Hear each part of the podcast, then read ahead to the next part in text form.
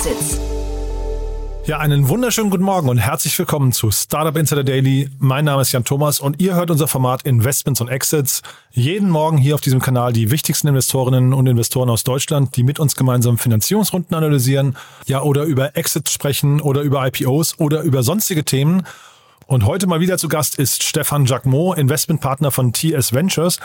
Und ihr habt es ja vielleicht mitbekommen, Stefan hatte die tolle Idee, eine kleine Reihe ins Leben zu rufen, nämlich zum Thema Do's and Don'ts beim Fundraising, wie man sich als Startup auf seine erste Finanzierungsrunde vorbereitet. Ein super spannendes und auch ein sehr relevantes Thema. Und das Großartige ist, Stefan kann da wirklich perfekt aus dem Nähkästchen plaudern, berichtet als Frühphaseninvestor von seinen Erfahrungen, von ja, Dingen, die ihm aufgefallen sind, die er vermeiden würde. Und äh, ja, natürlich das Ganze mit dem Tipp, dass Startups eben schneller und einfacher zu Geld kommen, vor allem erfolgreich zu Geld kommen, ihre Finanzierungsrunden erfolgreich abschließen können. Und heute bereits Teil drei dieser Folge und ich kann so viel schon teasern. Es wird nicht die letzte Folge in dieser Reihe sein, denn wir haben festgestellt, obwohl wir viel miteinander sprechen, wir haben trotzdem noch ein großes Kapitel, das auf uns wartet, aber dazu dann gleich später mehr. Jetzt kommt, wie gesagt, erstmal Stefan Jacquemot, Investmentpartner von TS Ventures. Startup Insider Daily. Investments und Exits. Cool, ja, ich freue mich auf Teil 3 in meiner Lieblingsserie zurzeit. Stefan Jacquemot ist wieder hier von TS Ventures. Hallo Stefan. Hallo Jan, ja, ich freue mich auch. Teil 3. Teil 3, ja. Ja, genau. Es sollte ursprünglich ein Einteiler werden, dann haben wir einen Zweiteiler raus. Jetzt ist es dritter Teil. Mal gucken, wie es weitergeht. Aber äh, das Thema ist halt auch so mega wichtig. Wir reden über die Do's und Don'ts beim, Fund, beim Fundraising und wie man, äh, ja, wir hatten ursprünglich gesagt, wie man sich auf die Finanzierungsrunde vorbereitet. Heute gehen wir quasi noch einen Schritt weiter. Ne? Aber ich würde sagen, Bevor wir einsteigen, wie immer ein paar Sätze zu euch, oder? Ja, sehr gerne. Also, ähm, TS Ventures ist das äh, private Anlagevehikel von Tim Schumacher und mir. Ähm, wir sind ein klassisches Angel-Vehikel, investieren zwischen 200 und 700.000 Euro initial in Startups, äh, können über die Zeit bis zu 1,5, 2 Millionen Euro investieren.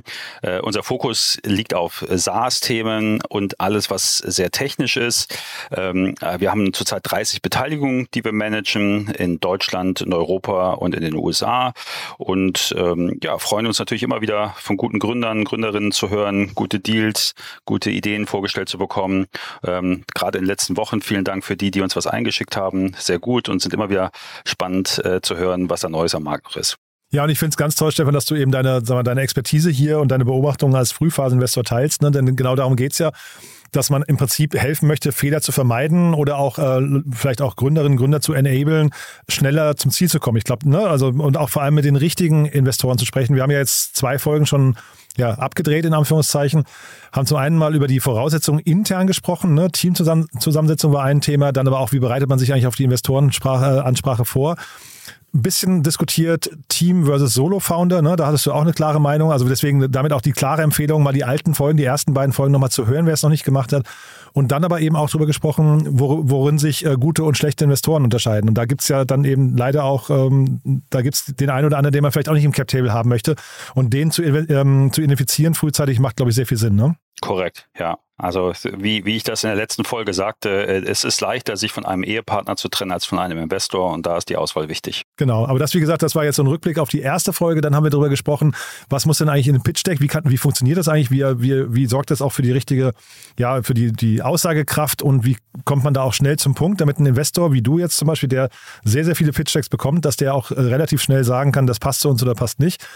Du hast gesagt, 50 Prozent der Deals, die man bekommt, fallen sowieso raus. Damit muss sich auch ein, ein Gründer, eine Gründerin äh, dessen bewusst sein. Das ist dann auch meistens nicht gegen einen persönlich, sondern oft halt eben auch tatsächlich, äh, weil ein Investor auch seinen bestimmten Fokus hat. Heute wollen wir darüber sprechen, wie ist das denn eigentlich, wenn man jetzt wirklich den richtigen Investor gefunden hat und wenn man zum Zuge kommt, wenn beide Seiten sich einig sind. Vielleicht lass uns noch mal kurz diesen Moment, also wie, wie funktioniert denn dieser magische Moment, wenn dann auf beiden Seiten die Glocken klingeln und man sagt, ja, lass uns zusammengehen. Ähm, erinnerst du dich da an, an, gute Momente bei euch? Also äh, das sorgte wahrscheinlich für Hochstimmung auf beiden Seiten, oder? Äh, genau, also ähm, das, das merkt man mitunter recht schnell in dem Call, dass, dass man die richtige Person vor sich sitzen hat, wo man sagt, oh, das kann ich mir sehr gut vorstellen, dass das äh, funktioniert. Und ähm, diese, dieser Moment äh, wird von sage ich mal, zwei bis drei äh, Dingen getrieben. Das ist einmal ähm, tatsächlich das Problem, was sie lösen, dass man sofort äh, Gefühl dafür bekommt, äh, dass das ein großes Problem ist, was, was sehr schön gelöst worden ist. Ähm, die Beschreibung des Problems und wie sie es lösen, das gekonnt rüberzubringen, ist schon ein Skillset für sich. Ähm, das zweite ist davon getrieben, äh, welche Tractions sie schon aufgebaut haben, ähm, dass, dass man also nicht zeigt, man wartet auf die Funding-Runde und legt dann erst los, sondern wir mögen sehr gerne Teams, die auch schon äh, erste Traction auf dem Thema zeigen. Das muss nicht Umsatz sein, das kann einfach Engagement-Rate von Usern sein, das kann erste Beta-Kunden sein, das kann erstes Feedback vom Markt sein. Aber Gründer, wo man sieht, das haben wir schon mal live getestet, das finden wir super. Und das dritte, und das äh, gehört auch einfach zur Wahrheit dazu in unserer Szene, ist einfach äh, die persönliche Beziehung. Also kann man miteinander. Weil nicht selten äh, hat man als Gründer und Investor die Beziehung, dass man auch abends um 22, 23 Uhr mal spricht, ähm, weil es entweder vorher nicht passt oder weil irgendein Notfall eintritt oder weil man sich für einen wichtigen Termin nochmal irgendwie Feedback abholen möchte, weil man Dinge bespricht. Und ähm, das macht man eigentlich nur mit Menschen, wo man sich auch persönlich irgendwie kann und, und wo man auch irgendwie ein Bierchen miteinander trinkt trinken würde oder ein Glas Milch, je nachdem, was das Getränk der Wahl ist. Und, ähm, und deswegen ist so dieses, ach, man versteht sich gut, ist auch ein nicht zu unterschätzender Wert bei so einem Auswahl. Und das führt auch dazu, dass man halt manchmal auch einen Deal nicht macht ähm, weil dann einfach diese persönliche Ebene fehlt. Aber wenn sie passt, dann ist es dieser Heureka-Moment. Und dann ist es gut. Und ähm, bei uns dauert es dann so drei, vier Wochen, bis man dann wirklich mit noch ein paar Recherchen ähm, sagen kann, das wird jetzt was. Investoren wird ja häufig auch vorgeworfen, dass sie so biased sind, ne? dass sie so ähm, äh, gerne in Menschen investieren, die so ein bisschen ähnlich gelagert sind wie, wie, wie Sie. Und wenn man dir jetzt gerade zuhört, das äh, ist ja vielleicht so diese Stoßrichtung, mit denen würde ich eigentlich gerne ein Bierchen trinken gehen. Ähm, es gibt ja viele, so ich, Mark Zuckerberg zum Beispiel wäre wahrscheinlich einer, mit dem wir nur kein Bier trinken gehen wollen. Ne? Und trotzdem hat er ein erfolgreiches äh, Unternehmen aufgebaut. Ähm, wie, wie stellt man dann diese Objektivität her als, als Investor? Das ist tatsächlich äh, eine große Herausforderung und gut, dass du es ansprichst, weil ähm, äh, man muss versuchen, diesen Bias schon größtenteils zu verhindern. Ähm, ich glaube, also Diversität, äh, Diversität und, und unterschiedliche Meinungen ist etwas Positives. Das ist äh, positiv positiv deswegen, weil man Probleme von verschiedenen Sichtachsen sieht und die Gründerinnen und Gründer in der Regel auch das Problem und den Markt besser kennen in vielen Teilen als der Investor. Ähm, ich glaube, das hat, äh, wenn ich sage, man würde mit der Person Bierchen trinken und in der Realität macht man es dann doch weniger, als man so denkt, ähm, hat, hat das so ein bisschen was damit zu tun, wie man, welche Werte man hat. Also wie priorisiert man Personal, wie heiert man Leute, wie würde man Leute heiern, äh, welche Vorstellung davon hat man, welche Firma man aufbaut aufbauen möchte. Ähm, wie groß kann etwas werden?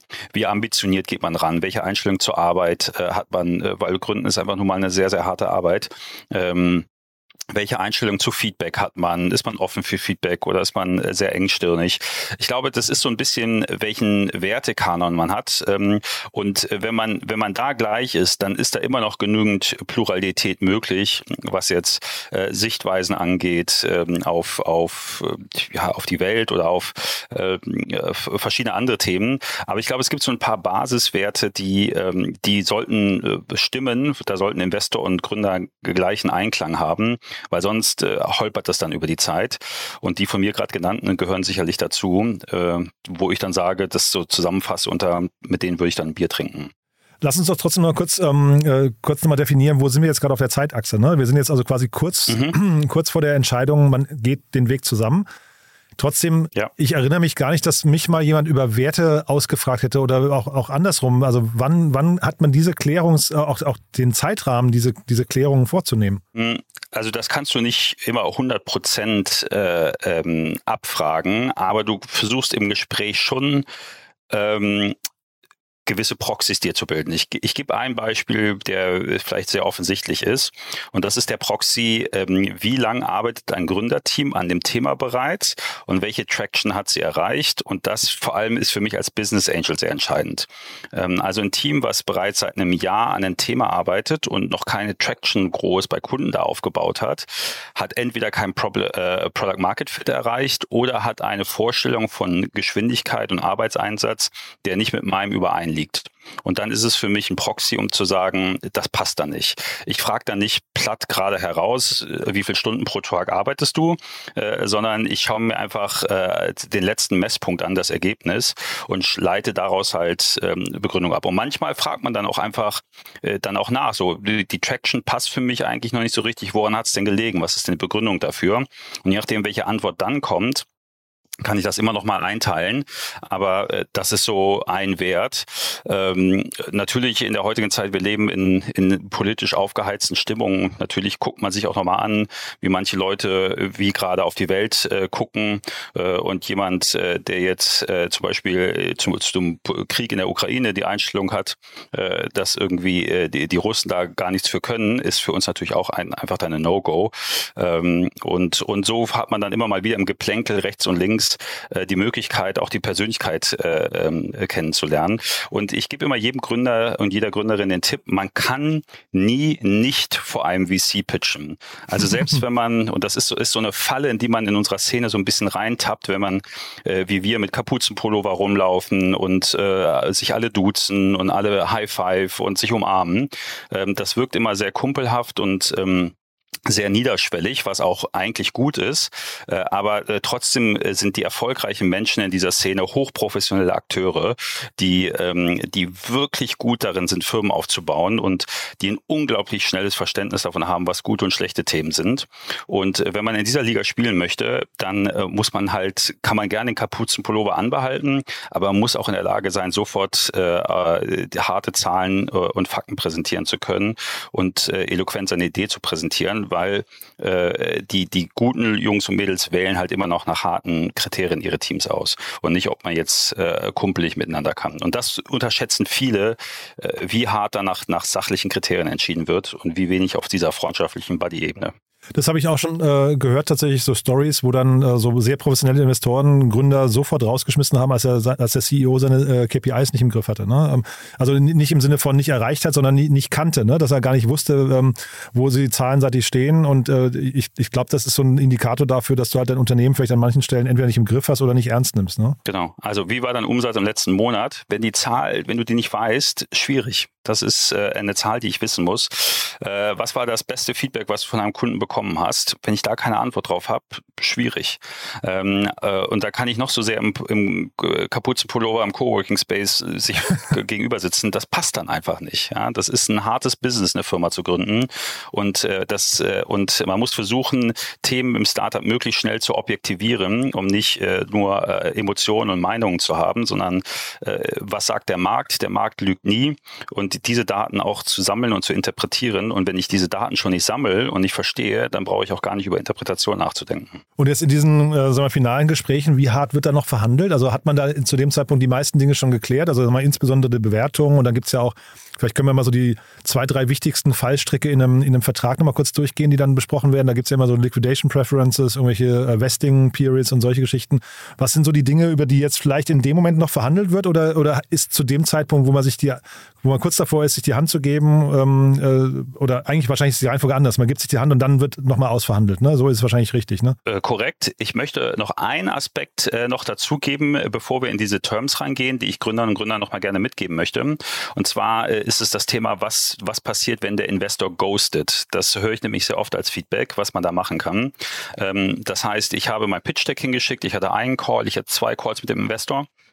Und auf einmal ist irgendwie Schweigen im Wald.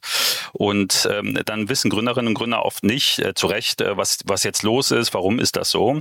Und ähm, das kann natürlich sein, dass der Investor sein Interesse verloren hat. Das ist ähm, auch häufig der Fall. Das gehört zur Wahrheit dazu und einfach noch nicht die Absage geschickt hat oder sich nicht ähm, ähm, meldet, weil er andere Dinger jetzt priorisiert hat. Aber manchmal ist auch bei einem Investor einfach äh, Land unter oder ähm, äh, es gibt im Portfolio Themen, die prioritär behandelt werden müssen oder man ist auch einfach mal banal krank.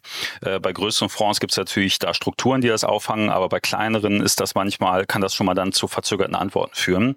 Und als Gründerinnen und Gründer empfehle ich dann immer, wenn der Investor ghostet, äh, sich trotzdem zu melden Und ähm, drei gute Themen finde ich, die man dann immer schicken kann, die ich sehr toll finde, ist, wenn man sich einfach mal out of the blue nach einer Woche oder zwei, na, vielleicht nach zwei Wochen meldet und äh, mal einfach Traction-Zahlen rüberschiebt. Und zu sagen, hey, ich wollte mich nur melden, letzter Monat war übrigens ein sehr erfolgreicher Monat bei uns, haben zwei neue Kunden geclosed, vielleicht wollen wir noch mal das Gespräch fortführen. Ähm, oder was ein unglaublich mächtiger Trigger ist, was die meisten unterschätzen, ähm, viele Investoren halten, machen so einen Meter vor der Ziellinie, fangen die an zu stottern und sagen und fragen dann, wer ist denn noch in der Runde dabei und gibt schon Commitments und wie sieht's denn aus? Und irgendwie ist man interessiert, aber will jetzt auch nicht der Erste sein, der reinchippt. Und ähm, da ist es ähm, einfach sehr vorteilhaft äh, und das äh, ist wirklich phänomenal zu beobachten, dass man dann, sobald ein Investor zusagt, sollten die Gründer das an die äh, anderen rumschicken und sagen, wir haben jetzt ein gutes Commitment und äh, würden jetzt gerne auch die Runde closen und nicht selten poltern dann die Investoren rein und äh, wollen sich noch äh, in der Runde einen Platz sichern und versuchen andere teilweise auch rauszukicken. Also das äh, würde ich dann immer kommunizieren, auch wenn es nur ein erster Angel ist, der sich committed hat. Das zeigt schon mal, dass jemand anders an dich glaubt als du selbst. Und das dritte ist einfach Features, ja, weil man spannende Features ähm, entwickelt hat, die dann auch proaktiv zu kommunizieren. Und so kann man so eine Ghosting-Situation, die nicht selten vorkommt, ganz smart eigentlich überbrücken, indem man auf das äh, KPIs aus dem Business reportet, die für den Investor attraktiv sind, also vor allem Kunden und andere Co-Investoren, ähm, die dann dazu führen, dass man wieder Gespräche mit Investoren, die schon mal ein bisschen eingeschlafen sind, wieder aufnimmt und ich habe äh, erst äh, vor kurzem äh, einen Deal gemacht äh, mit einem sehr spannenden Investor, der eigentlich schon sich lange nicht mehr gemeldet hat. Und dann hatten wir eine gute Lösung gefunden und dann hat er davon Wind bekommen. Und jetzt haben wir den in die Runde mit aufgenommen. Und äh, das hat auch schon mal gut, gut geklappt. Aber da muss ich ja mal, also es ist ja auch so, äh, sagen wir jetzt in den letzten Jahren immer so ein wechselseitiges Armdrücken. Ne? Mal sitzen die äh, Investoren am längeren Hebel, dann die, die Gründer im letzten, oder sagen wir, 2021 war so ein Gründerjahr, jetzt wieder die Investoren. Ähm, Vielleicht kannst du mal umgekehrt sagen, wie ist das denn, wenn ein äh, Gründer euch ghostet? Ähm, ja, also das nimmt man erstens nicht persönlich und äh, zweitens ähm, äh, schmeißt du dann als Investor auch deine Sales-Maschine äh, an und holst dein Sales-Gehen raus und ähm, was du dann als Investor machst, äh, wenn du unbedingt bei einer Runde dabei sein willst, ist auch du versuchst auf der Business-Ebene dich als äh, wertvoller Partner darzustellen. Das heißt, du fragst, ob du ähm, Intros zu potenziellen Kunden spannend machen kannst, also dass aus deinem Portfolio jemand diese Lösung spannend findet.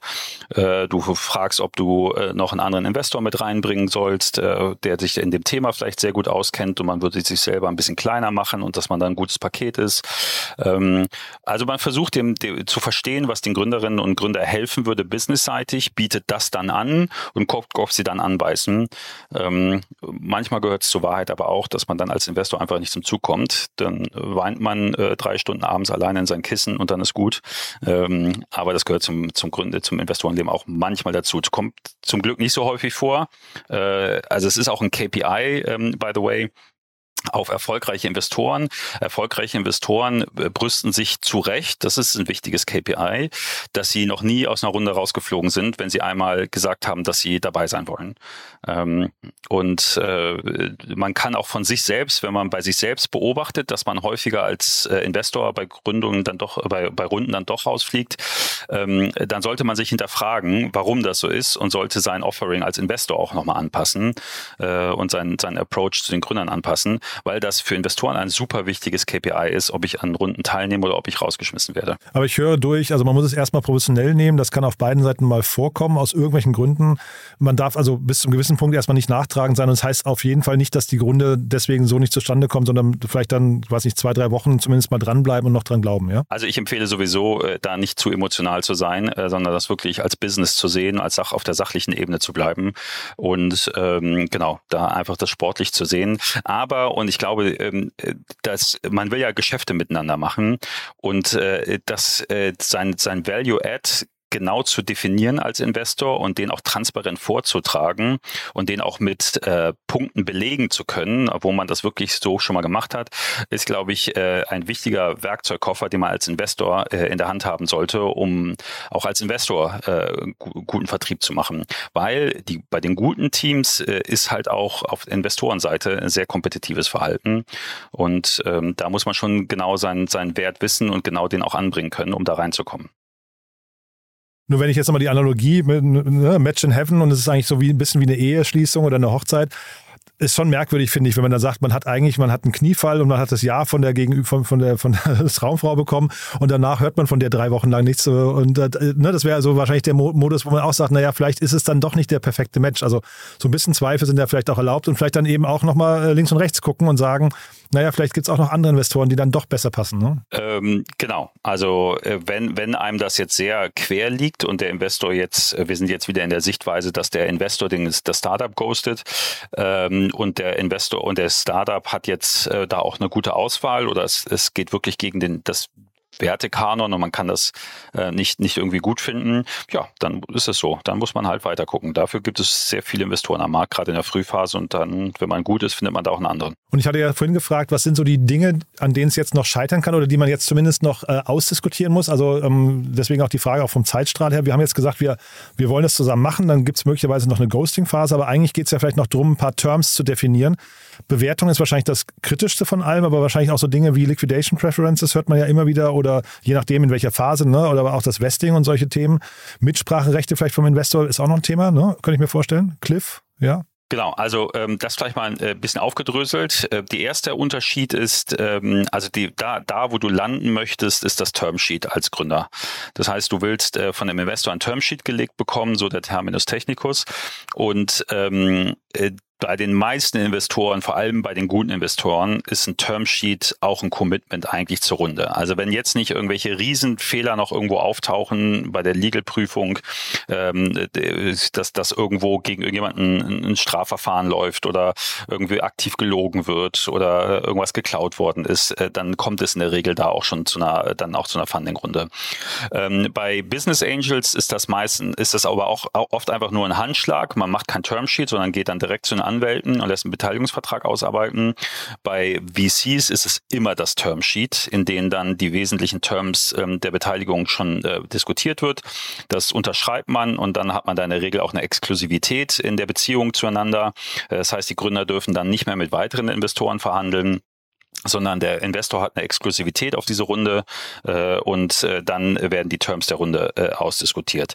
Ähm, wir von TS Ventures legen auch immer ein Termsheet, dann, dann sind wir uns da schon sehr klar darüber. Ähm, ja, ist auch nicht 100% richtig, merke ich gerade, aber in den meisten Fällen so. Und, ähm, und danach, nachdem das Termsheet gelegt ist, wo dann schon die wichtigsten Eckpunkte drin sind, äh, dann geht man zu den Anwälten und lässt dann die Verträge ausarbeiten. Und genau, was du sagtest äh, in diesen äh, Termsheets, ähm, da, da gibt es so ein paar Punkte, die, auf die man kritisch gucken sollte, wo man äh, gemeinsam äh, gleiche äh, Einstellungen haben sollte, weil sonst äh, rappelt es. Und da ist, äh, denke ich, als allererstes zu nennen, die, die Liquidationspräferenz, äh, ähm, die im Englischen das, was du hören willst, eine 1x Non-Participating Lick Pref ist, ähm, die sich absurderweise ins Deutsche übersetzt, eine einfache partizipierende Liquidationspräferenz. Äh, das jetzt genau zu erklären, würde eine eigene Folge dauern und da bräuchte ich eigentlich auch einen Flipchart für, um, um diesen okay. Unterschied zu erklären.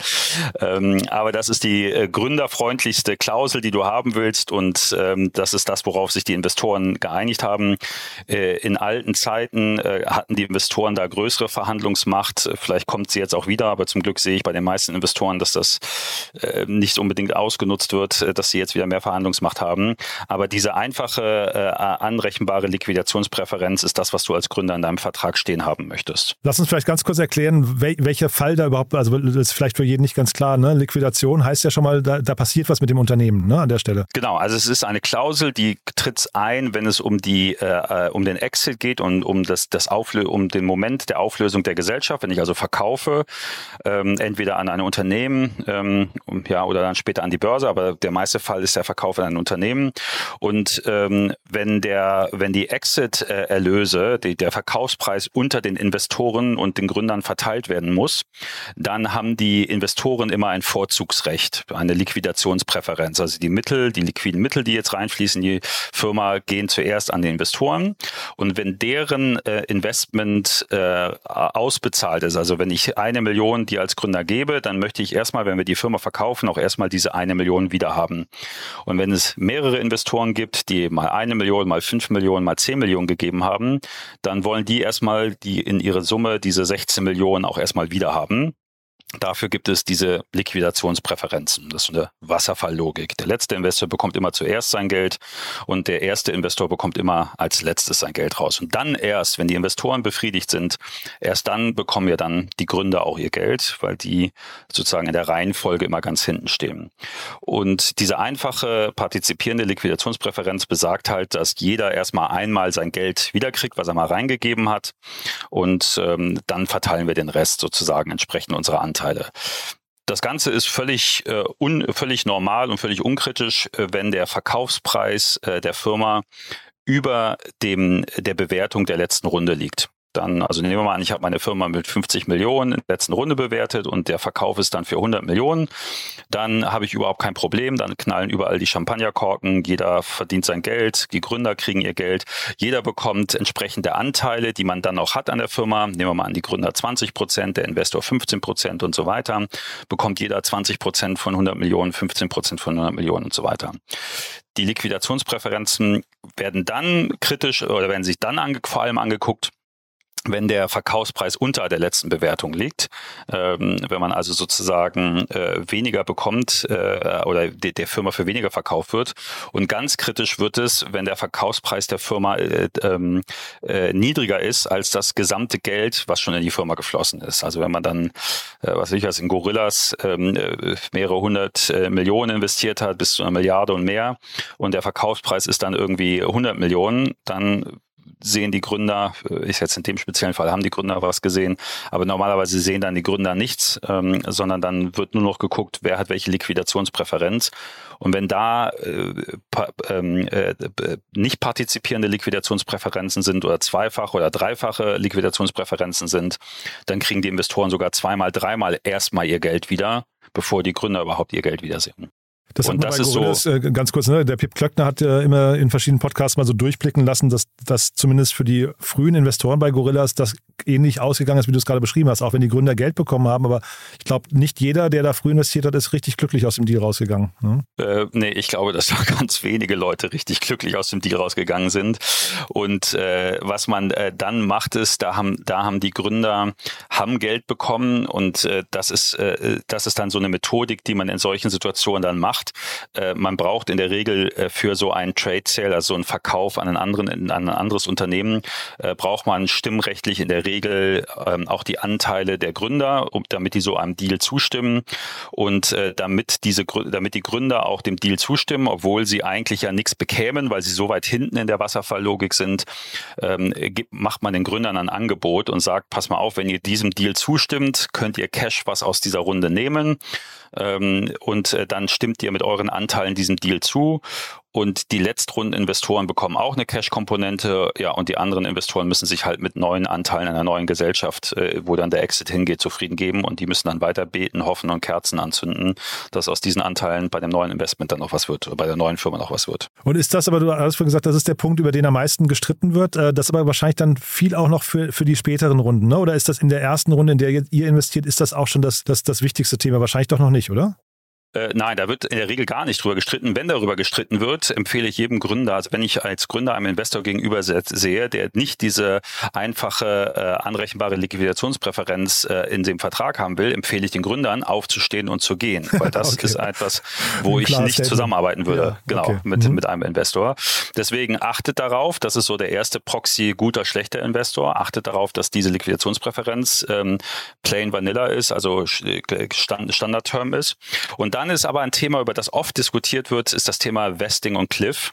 Ähm, äh, und äh, da habe ich eine sehr dedizierte Meinung. Äh, und zwar ist, was, worum geht es hier?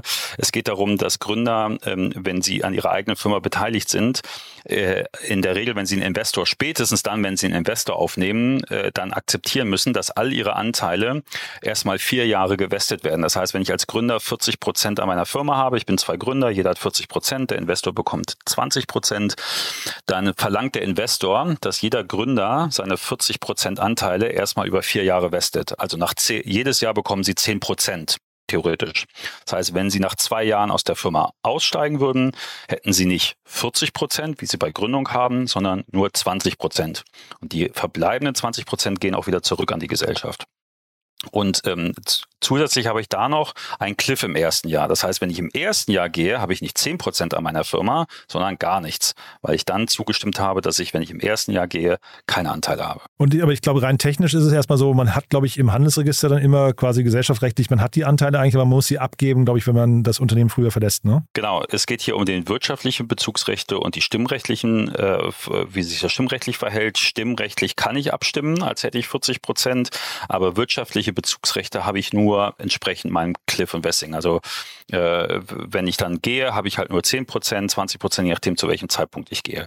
Ähm, wenn es aber zu einem Exit-Fall kommt in so einer Phase, also wenn meine Anteile noch unter Vesting-Vorbehalt sind und es kommt zu einem Exit, dann gibt es das sogenannte Accelerated Vesting. Dann habe ich als Gründer natürlich eine Sekunde vor dem Exit meine 40 Prozent, gehe mit 40, 40 Millionen nach Hause, wenn der Exit 100 Millionen ist und alle freuen sich. Ja? Aber der Grund ist, und deswegen bin ich da so explizit ist, der Grund ist, ich investiere ja als Gründer, als Investor gerade ins Gründerteam. Also ich mache eine Due Diligence aufs Gründerteam und ich will, dass die Jungs und Mädels ja bleiben.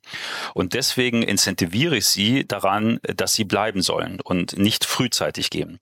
Und äh, deswegen ist mir Cliff äh, Investing so wichtig. Und ich empfehle auch jedem Gründer, wenn sie noch keinen Investor drin haben, selbst bei der Gründung ihrer eigenen Gesellschaft, in ihrem Gesellschaftervertrag zu vereinbaren, dass auch die beiden sich schon vorab oder drei oder wer auch immer die C-Level sind, sich vorab schon mal ähm, auch selber Cliff Investing äh, auferlegen. Weil das Schlimmste, was dir passieren kann als Gründer, ist, wenn dein Mitgründer äh, nach einem Dreivierteljahr feststellt, das wäre einem jetzt hier irgendwie alles zu anstrengend mit diesem ganzen Startup-Leben. Äh, man hätte so ein ruhiges Leben im Corporate gehabt und jetzt wäre das alles so anstrengend. Man geht jetzt und dann hat man da einen Co-Founder, der irgendwie mit 30 Prozent der Anteile abhaut. Diese Firma ist praktisch nicht mehr fundable. Und äh, dementsprechend empfehle ich Gründern immer, das auch schon untereinander, bei, bei Gründung der Gesellschaft untereinander zu vereinbaren. Und äh, da sollte eigentlich kein Dissens zwischen Investor und Gründer bestehen, weil eigentlich alle das gleiche Interesse haben, nämlich dass alle langfristig am Bord bleiben. Aber zur Wahrheit gehört es, dass hier dann doch öfter mal diskutiert wird. Und da habe ich halt einfach eine sehr, sehr klare Meinung. Letzter Punkt nur dazu. Selbst Series A-Rundeninvestoren fangen wieder an, das Vesting und die, das, den Cliff auf Null zu setzen. Und es ist nicht unüblich, dass obwohl ich schon drei, vier Jahre in der Firma arbeite, ich danach wieder die Anteile erstmal wieder mir verdienen muss, weil auch diese Investoren sagen, ich investiere ja auf euch und ich möchte, dass ihr möglichst lang dabei bleibt. Und ich glaube, in dem Kontext, ähm, da fällt mir auch Rocket Internet ein, die haben das, glaube ich, sogar als Teil ihrer, ihrer Maschine damals äh, gehabt, dass sie dann, äh, also Gründer kurz vor dem Cliff irgendwie dann vor die Tür gesetzt haben, um dann eben quasi diese Anteile wieder zurückzuführen an, an das Unternehmen. Und ich glaube, in dem Kontext ist wichtig zu, äh, zu unterscheiden, unterscheiden zwischen Good Lever und Bad Lever. Ne? Ich glaube, das ist auch nochmal ein wichtiger Aspekt, den man in dem Kontext in seinem Vertrag mit berücksichtigen sollte. Ne? Also wenn ich innerhalb des Cliffs die Firma verlasse, ist es relativ wumpe, ob ich Good Lever oder Bad Lever bin. Dann okay. bin ich halt in der Cliff-Periode. Dann kann ich das ähm, noch arbeitsrechtlich versuchen, ein bisschen anzugehen, aber mhm. da bin ich dann eigentlich im Cliff. Raus, ja. um, um, äh, ja. Genau. In der späteren Phase ist dann äh, Good Lever und Bad Lever äh, entscheidend. Äh, Good Lever, absurderweise vom Wording her, sind Menschen, die gefeuert werden, ganz grob. Und Bad Lever sind Leute, äh, die selber gehen. Äh, und die, das Wording kommt daher, äh, Bad Lever sind halt die, die gehen, obwohl ich ja will, dass sie bleiben. Und Good Leaver sind die, von denen ich froh bin, dass sie gehen, weil sie der Gesellschaft eigentlich schaden. Ähm, Good Leaver in der Regel äh, dürfen ihre Anteile äh, behalten. Bei Bad Leavern gibt es manchmal auch Klauseln, dass man sogar schon gewässerte Anteile wieder zurückgeben muss. Und also das Ganze, glaube ich, da, da, merkt man schon, da ist relativ viel Sprengstoff drin, der einem, wenn man nicht genau aufpasst, auch auf die Füße fallen kann. Ne? Genau, also ich empfehle äh, Gründern auch immer, ähm, Anwälte auf ihrer Seite einzustellen. Also in der Regel gibt es äh, sehr häufig den Reflex äh, und bei späteren Runden ist das auch Standard, dass der Investor die Anwälte stellt. Ab Series A ist das absoluter Standard, da kommt man gar nicht drum herum. Ähm, aber ich empfehle auch immer gründerseitig, sich anwaltlich beraten zu lassen, ähm, um, um da auch äh, die Profis, ähm, die Investoren sind halt Profis und das ist überhaupt nichts Verwerfliches, dass die versuchen auch, auch mal manchmal Klauseln für ihre Seite zu optimieren, ähm, dass man da äh, als Gründer weiß, was seine, was man da für Möglichkeiten Möglichkeiten hat. Äh, am Ende will man ja einen gemeinsamen Deal machen und es gibt Gründe, warum Investoren manche Klauseln haben wollen. Da, da würde ich mich als Investor auch nicht dann wegverhandeln lassen, dann ist es das halt so. Aber trotzdem sollen auch die Gründer verstehen, warum diese Klauseln da drin sind und manchmal gibt es halt auch Interpretationsspielraum. Ähm, zum Beispiel vielleicht äh, der nächste Punkt, der noch äh, wäre dann äh, die Rechte, also zustimmungspflichtige Geschäfte. Das ist oft, wo man, äh, wo man gut beraten ist, wenn man als Gründer da weiß, welche Bandbreite es gibt. Also jetzt haben wir Cliff, Vesting, Good Lever, Bad Lever, wir haben vor allem Liquidation Preference, Bewertung nochmal trotzdem als Thema. Ist das ein, ein, ein, Knackpunkt aus deiner Sicht oder würdest du sagen, wenn der ganze Rest stimmt, wenn man das Gefühl hat, dass, äh, dass die, die Grundstimmung stimmt, man möchte auf jeden Fall zusammenkommen, dann kriegt man den Teil auf jeden Fall auch hin oder ist das hinterher noch der, der große Knackpunkt? Ähm, also Bewertung ist ein extrem wichtiges Thema. Ähm, dahingehend, äh, gerade in der Frühphase, wenn man das erste Geld äh, raised, ähm, aber auch in der späteren Phase wird es nicht unwichtig. Äh, die erste Bewertung muss ähm, realistisch sein. Für mich auch ein Proxy darüber, äh, dazu, wie ein Gründer, eine Gründerin sich selbst und die Firma und den Markt und das Thema einschätzt. Ähm, will sagen, es gibt, es gibt keine mathematische Formel. Die Betriebswirtschaftslehre kennt das Discounted Cashflow-Verfahren bei späteren Unternehmen, äh, kennt so eine Asset-Bewertungsmethode. Wenn ich also schon Mittelständler bin, dann, dann gibt es da, dann kennt die Betriebswirtschaftslehre eine Reihe von Bewertungsmethoden. Äh, das Venture Capital Business kennt keine hardcodierte Bewertungsregel, sondern das ist dann einfach wirklich äh, krasse Verhandlungssache. Und, ähm, und da gibt es aber so Leitplanken, die sich in der Industrie durchgesetzt haben. Und ähm, soweit gehört es, dass First-Time-Founder äh, mit, mit einem guten Problem-Solution-Fit oder äh, Product-Market-Fit ähm, so eine Bewertung zwischen drei und acht Millionen, sage ich mal, bis so 50 Prozent der Bewertung, glaube ich, liegen so in dem Rahmen, wenn man erstes Geld bekommt. Da liegt man jetzt nicht völlig falsch. Und ich habe immer dann ein Problem und dann beenden auch sehr schnell manchmal bei mir Gespräche, wenn dann äh, First-Time-Founder mit wenig Traction 10 Millionen oder mehr als Bewertung aufrufen. Ähm, und das dann, das kann man immer noch mal dann diskutieren. Dann höre ich mir natürlich auch die Begründung dafür an. Aber sehr häufig ist das einfach äh, eine völlige Fehleinschätzung der aktuellen Situation und wird oft daraus abgeleitet, dass die Gründer einfach äh, nicht so viel verwässern wollen. Äh, Daumenregel ist, in, in der ersten Runde sollte man nicht mehr als 20 Prozent als Gründerteam. Äh, und manche wollen dann halt sportlich sein und nur um 10 Prozent verwässern, also 10 Prozent Anteile abgeben. Ähm, und äh, ja, da, da finde ich, das, das ist dann, da liegt man dann schon sehr daneben. Und das ist auch in späteren Runden so. Das heißt, ich empfehle Gründerteams immer, äh, sich nochmal von, ähm, äh, von befreundeten Startups oder von Investoren, die man kennt, wo man jetzt aber vielleicht nicht raisen will, weil das spätphasigere Investoren sind, sich von denen mal so eine Einschätzung geben zu lassen, was eine Bewertung denn irgendwie realistisch ist. Ähm, und in der Regel verhandle ich die immer mal so ein bisschen nach. Ähm, aber die muss im Original schon ein Treffer eigentlich sein. Und man hat kann, also man darf sich jetzt nicht so vorstellen, dass man halt mit neun Millionen äh, Pre-Money irgendwie in eine Bewertung, in ein Investorengespräch reingeht und am Ende landet man bei drei Millionen. Das passiert nicht, da liegt man einfach zu weit dann auseinander. Und ich würde auch in keinen Gründer investieren, der mit neun Millionen das Gespräch anfängt und dann eine Bewertung mit drei Millionen akzeptiert. Äh, weil ich genau weiß, wie diese Person dann Vertrieb macht oder wie die andere Dinge in der Firma sieht. Ähm, also deswegen, das ist schon ein wichtiger Punkt.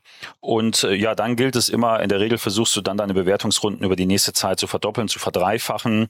Ähm, äh, ich empfehle immer, genauso viel Geld aufzunehmen, wie man jetzt auch braucht, in der heutigen Zeit 18 bis 24 Monate auszukommen. Ähm, es gilt aber immer die alte Regel, zu viel Geld äh, kann auch zu viel Verantwortung manchmal zu früh sein. Ich würde also auch wirklich nur die Summe aufnehmen, die ich brauche, um meinen nächsten Inflection Point äh, zu erreichen, also die nächste die, den nächsten Meilenstein. Äh, wir hatten in der letzten Podcast-Folge äh, das Bild von, von dem Berg, den ich besteige und die nächsten Camps, die ich erreichen will. Also, dass ich genauso viel Geld aufnehme, um dieses nächste Camp zu erreichen, das ist sehr wichtig. Und das machen auch viele falsch. Also, entweder wird sich zu viel Wasser unter den Kiel gelegt, dann wird einfach zu viel Geld aufgenommen und, und das Ergebnis passt nicht. Äh, und manche wollen geizig sein, nicht so viel verwässern und holen sich nur Geld für zwölf Monate und haben dann einfach zu wenig Zeit, richtige Traction zu generieren. Aber ich glaube, ein gewisser Puffer ist auch wichtig, Stefan. Wir sehen ja jetzt gerade mehrere Insolvenzen leider, jetzt unter anderem Zenloop, die haben dann nur danach ähm, bekannt gegeben, ihnen haben 500.000 Euro gefehlt bei einem Unternehmen, wo, wo glaube ich, schon 10 Millionen reingeflossen sind oder so. Ich meine, da macht es dann schon Sinn, vielleicht, keine Ahnung, hinterher vielleicht so ein, eine Million oder so, sagen wir mal 10 Prozent oder sowas nochmal als Puffer mit einzuplanen, damit einem nicht irgendwann die Luft ausgeht. Ne? Genau, also ich glaube, bei Zenloop war es einfach, äh, da spielen andere Dynamiken Rollen. In, in der Presse war bisweilen zu lesen, dass da einer oder wenige Investoren einfach einer gewissen äh, der Kapitalmaßnahme in der Form vielleicht so nicht zugestimmt haben. Ich bin da Außenstehender, ich kann das nicht wirklich Genau, ja, ich auch nicht. Das war jetzt nur ein Beispiel irgendwie, dass ja. man vielleicht einen Puffer braucht. Ne? Genau, also einen Puffer äh, braucht man. Ähm, Gerade in dieser jetzigen äh, Marktumfeld äh, ist es ähm, extrem wichtig, einen Puffer zu haben, äh, weil man nie weiß, wie sich, wie sich die Märkte irgendwie entwickeln. Aber ähm, äh, man sollte trotzdem auch, äh, äh, und das wird halt immer wieder doch unterschätzt, es ist halt einfach Hardcore Betriebswirtschaftslehre, was wir hier machen. Äh, ich brauche halt auch einen Plan von dem, was ich mache. Und äh, ein Puffer heißt nicht, dass ich mich irgendwie zurücklehne und äh, irgendwie, weiß ich was, mich darin zufrieden gebe, dass ich hier 9 to 5 arbeiten kann, weil ich ja genügend Puffer irgendwie habe, sondern ich brauche, ich muss gerade jetzt noch viel härter drauf gucken, dass ich Product Market Fit habe und die richtigen Kunden davon überzeugt kriege, mein Produkt zu kaufen. Und der Puffer ist wirklich nur so ein Rettungsschirm, falls irgendwo mal was schief läuft gerade, den ich dann irgendwie ziehen kann. Stefan, jetzt gucke ich auf die Uhr und ich, ich sehe hier, was ich an Stichpunkten hier noch stehen habe. Ich würde fast sagen, das schreit noch nach einer Folge 4, weil wenn ich jetzt, also ich, ich gucke zum einen, wie arbeitet man nach einer Finanzierungsrunde zusammen, das wollen wir nochmal besprechen. Ne? Also welche Art von Reportings wünscht sich auch ein Investor? Ab welchem Zeitpunkt geht das los? Auch vielleicht, ähm, wie, oft, wie oft spricht man miteinander? Welche Mitspracherechte hat der Investor? Dann hatten wir noch das Thema Wandeldarlehen oder direkte Beteiligung, ist ja auch nochmal ein wichtiger Punkt. Und natürlich auch die Frage, welche Champagnermarke trinkt man beim äh, Closing Dinner. Ne? Also das sind so, sind so ganz wichtige Punkte. Also vielleicht machen wir dann doch nochmal eine Nachklappe, würde ich fast sagen, Stefan, oder? Ja, äh, die letzte äh, Frage kann ich jetzt schon beantworten. Die billigste Champagnermarke. genau. Weil das, weil das Gründer, Geld, ne? genau, genau das, das zahlen die Gründer, weil das Geld soll in die Firma fließen und nicht in den Shampoos. Ja, richtig teurer Shampoos wird beim Exit getrunken, aber nicht bei einem Closing Dinner. Der Udo Schlömer hier aus Berlin hat mir auch mal gesagt, am besten das Closing Dinner immer bei der Currywurstbude um die Ecke. Ja. Das ist das Beste, das ist das Mindset, was man braucht, um dann eine erfolgreiche Firma zu gründen. Super, Stefan. Du, dann hat es mir aber wieder großen Spaß gemacht. War wirklich wieder viel drin in der Folge. Und ich, wie gesagt, hat angefangen klein mit einer Folge. Ne? Jetzt, wir, jetzt starten wir quasi mit der Folge 4. Aber ich finde, es lohnt sich. Macht echt großen Spaß. Danke dir ganz herzlich. Ich hoffe, für die Zuhörer ist es ein großer Wert. Freuen uns immer über die Zuschriften. Und ja, sehr gerne vierte Folge dann. Startup Insider Daily, Investments und Exits. Der tägliche Dialog mit Experten aus der VC-Szene. Ja, das war also Teil 3 der Do's and Don'ts beim Fundraising. Wie bereitet man sein Startup auf seine erste Finanzierungsrunde vor? Und das war Stefan Jacquemont, Investmentpartner von TS Ventures. Wirklich großartig, ein tolles Format, eine tolle Idee von Stefan, dass er das ins Leben gerufen hat. Und ihr habt es gerade mitbekommen, wir werden auf jeden Fall einen vierten Teil aufnehmen. Und zwar wird es sich dann primär um die Frage drehen, wie geht es eigentlich nach dem Fundraising weiter? Also mal abgesehen von der Champagnermarke, die man trinken möchte, aber wie funktionieren zum Beispiel Reportings? Wie oft sollte man sich sehen? In welchen Fällen oder Momenten sollte man Kontakt aufnehmen zum Investor? Diese ganzen Fragen sind noch unbeantwortet und sind dann quasi Thema der nächsten Folge, die wir wahrscheinlich im Laufe dieser Woche aufnehmen, die dann spätestens hoffentlich nächste Woche erscheinen wird. Ja, ich hoffe, euch hat Spaß gemacht. Wenn dem so sein sollte, wie immer, die Bitte empfehlt uns gerne weiter. Vielleicht kennt ihr jemanden, der noch keine Finanzierungsrunde abgeschlossen hat, aber davon immer spricht und das vielleicht vorhaben könnte oder dabei struggelt, die erste Finanzierungsrunde abzuschließen, dann wäre das hier wahrscheinlich genau die richtige Folge, um sie mal weiter zu empfehlen. Dafür dann vielen Dank an euch und ansonsten euch erstmal einen wunderschönen Tag und nicht vergessen, nachher einzuschalten. Wir haben noch tolle Interviews im Programm, unter anderem nachher wieder Jana Kramer mit ihrem tollen Format Bulletproof Organization. Lohnt sich immer. Jana hat ein ganz, ganz tolles Händchen für ihre Gäste und auch nachher wird's wieder spannend, kann ich euch versprechen. Aber alles weitere dazu dann nachher. Euch erstmal einen wunderschönen Tag und wie gesagt, hoffentlich bis nachher. Ciao, ciao.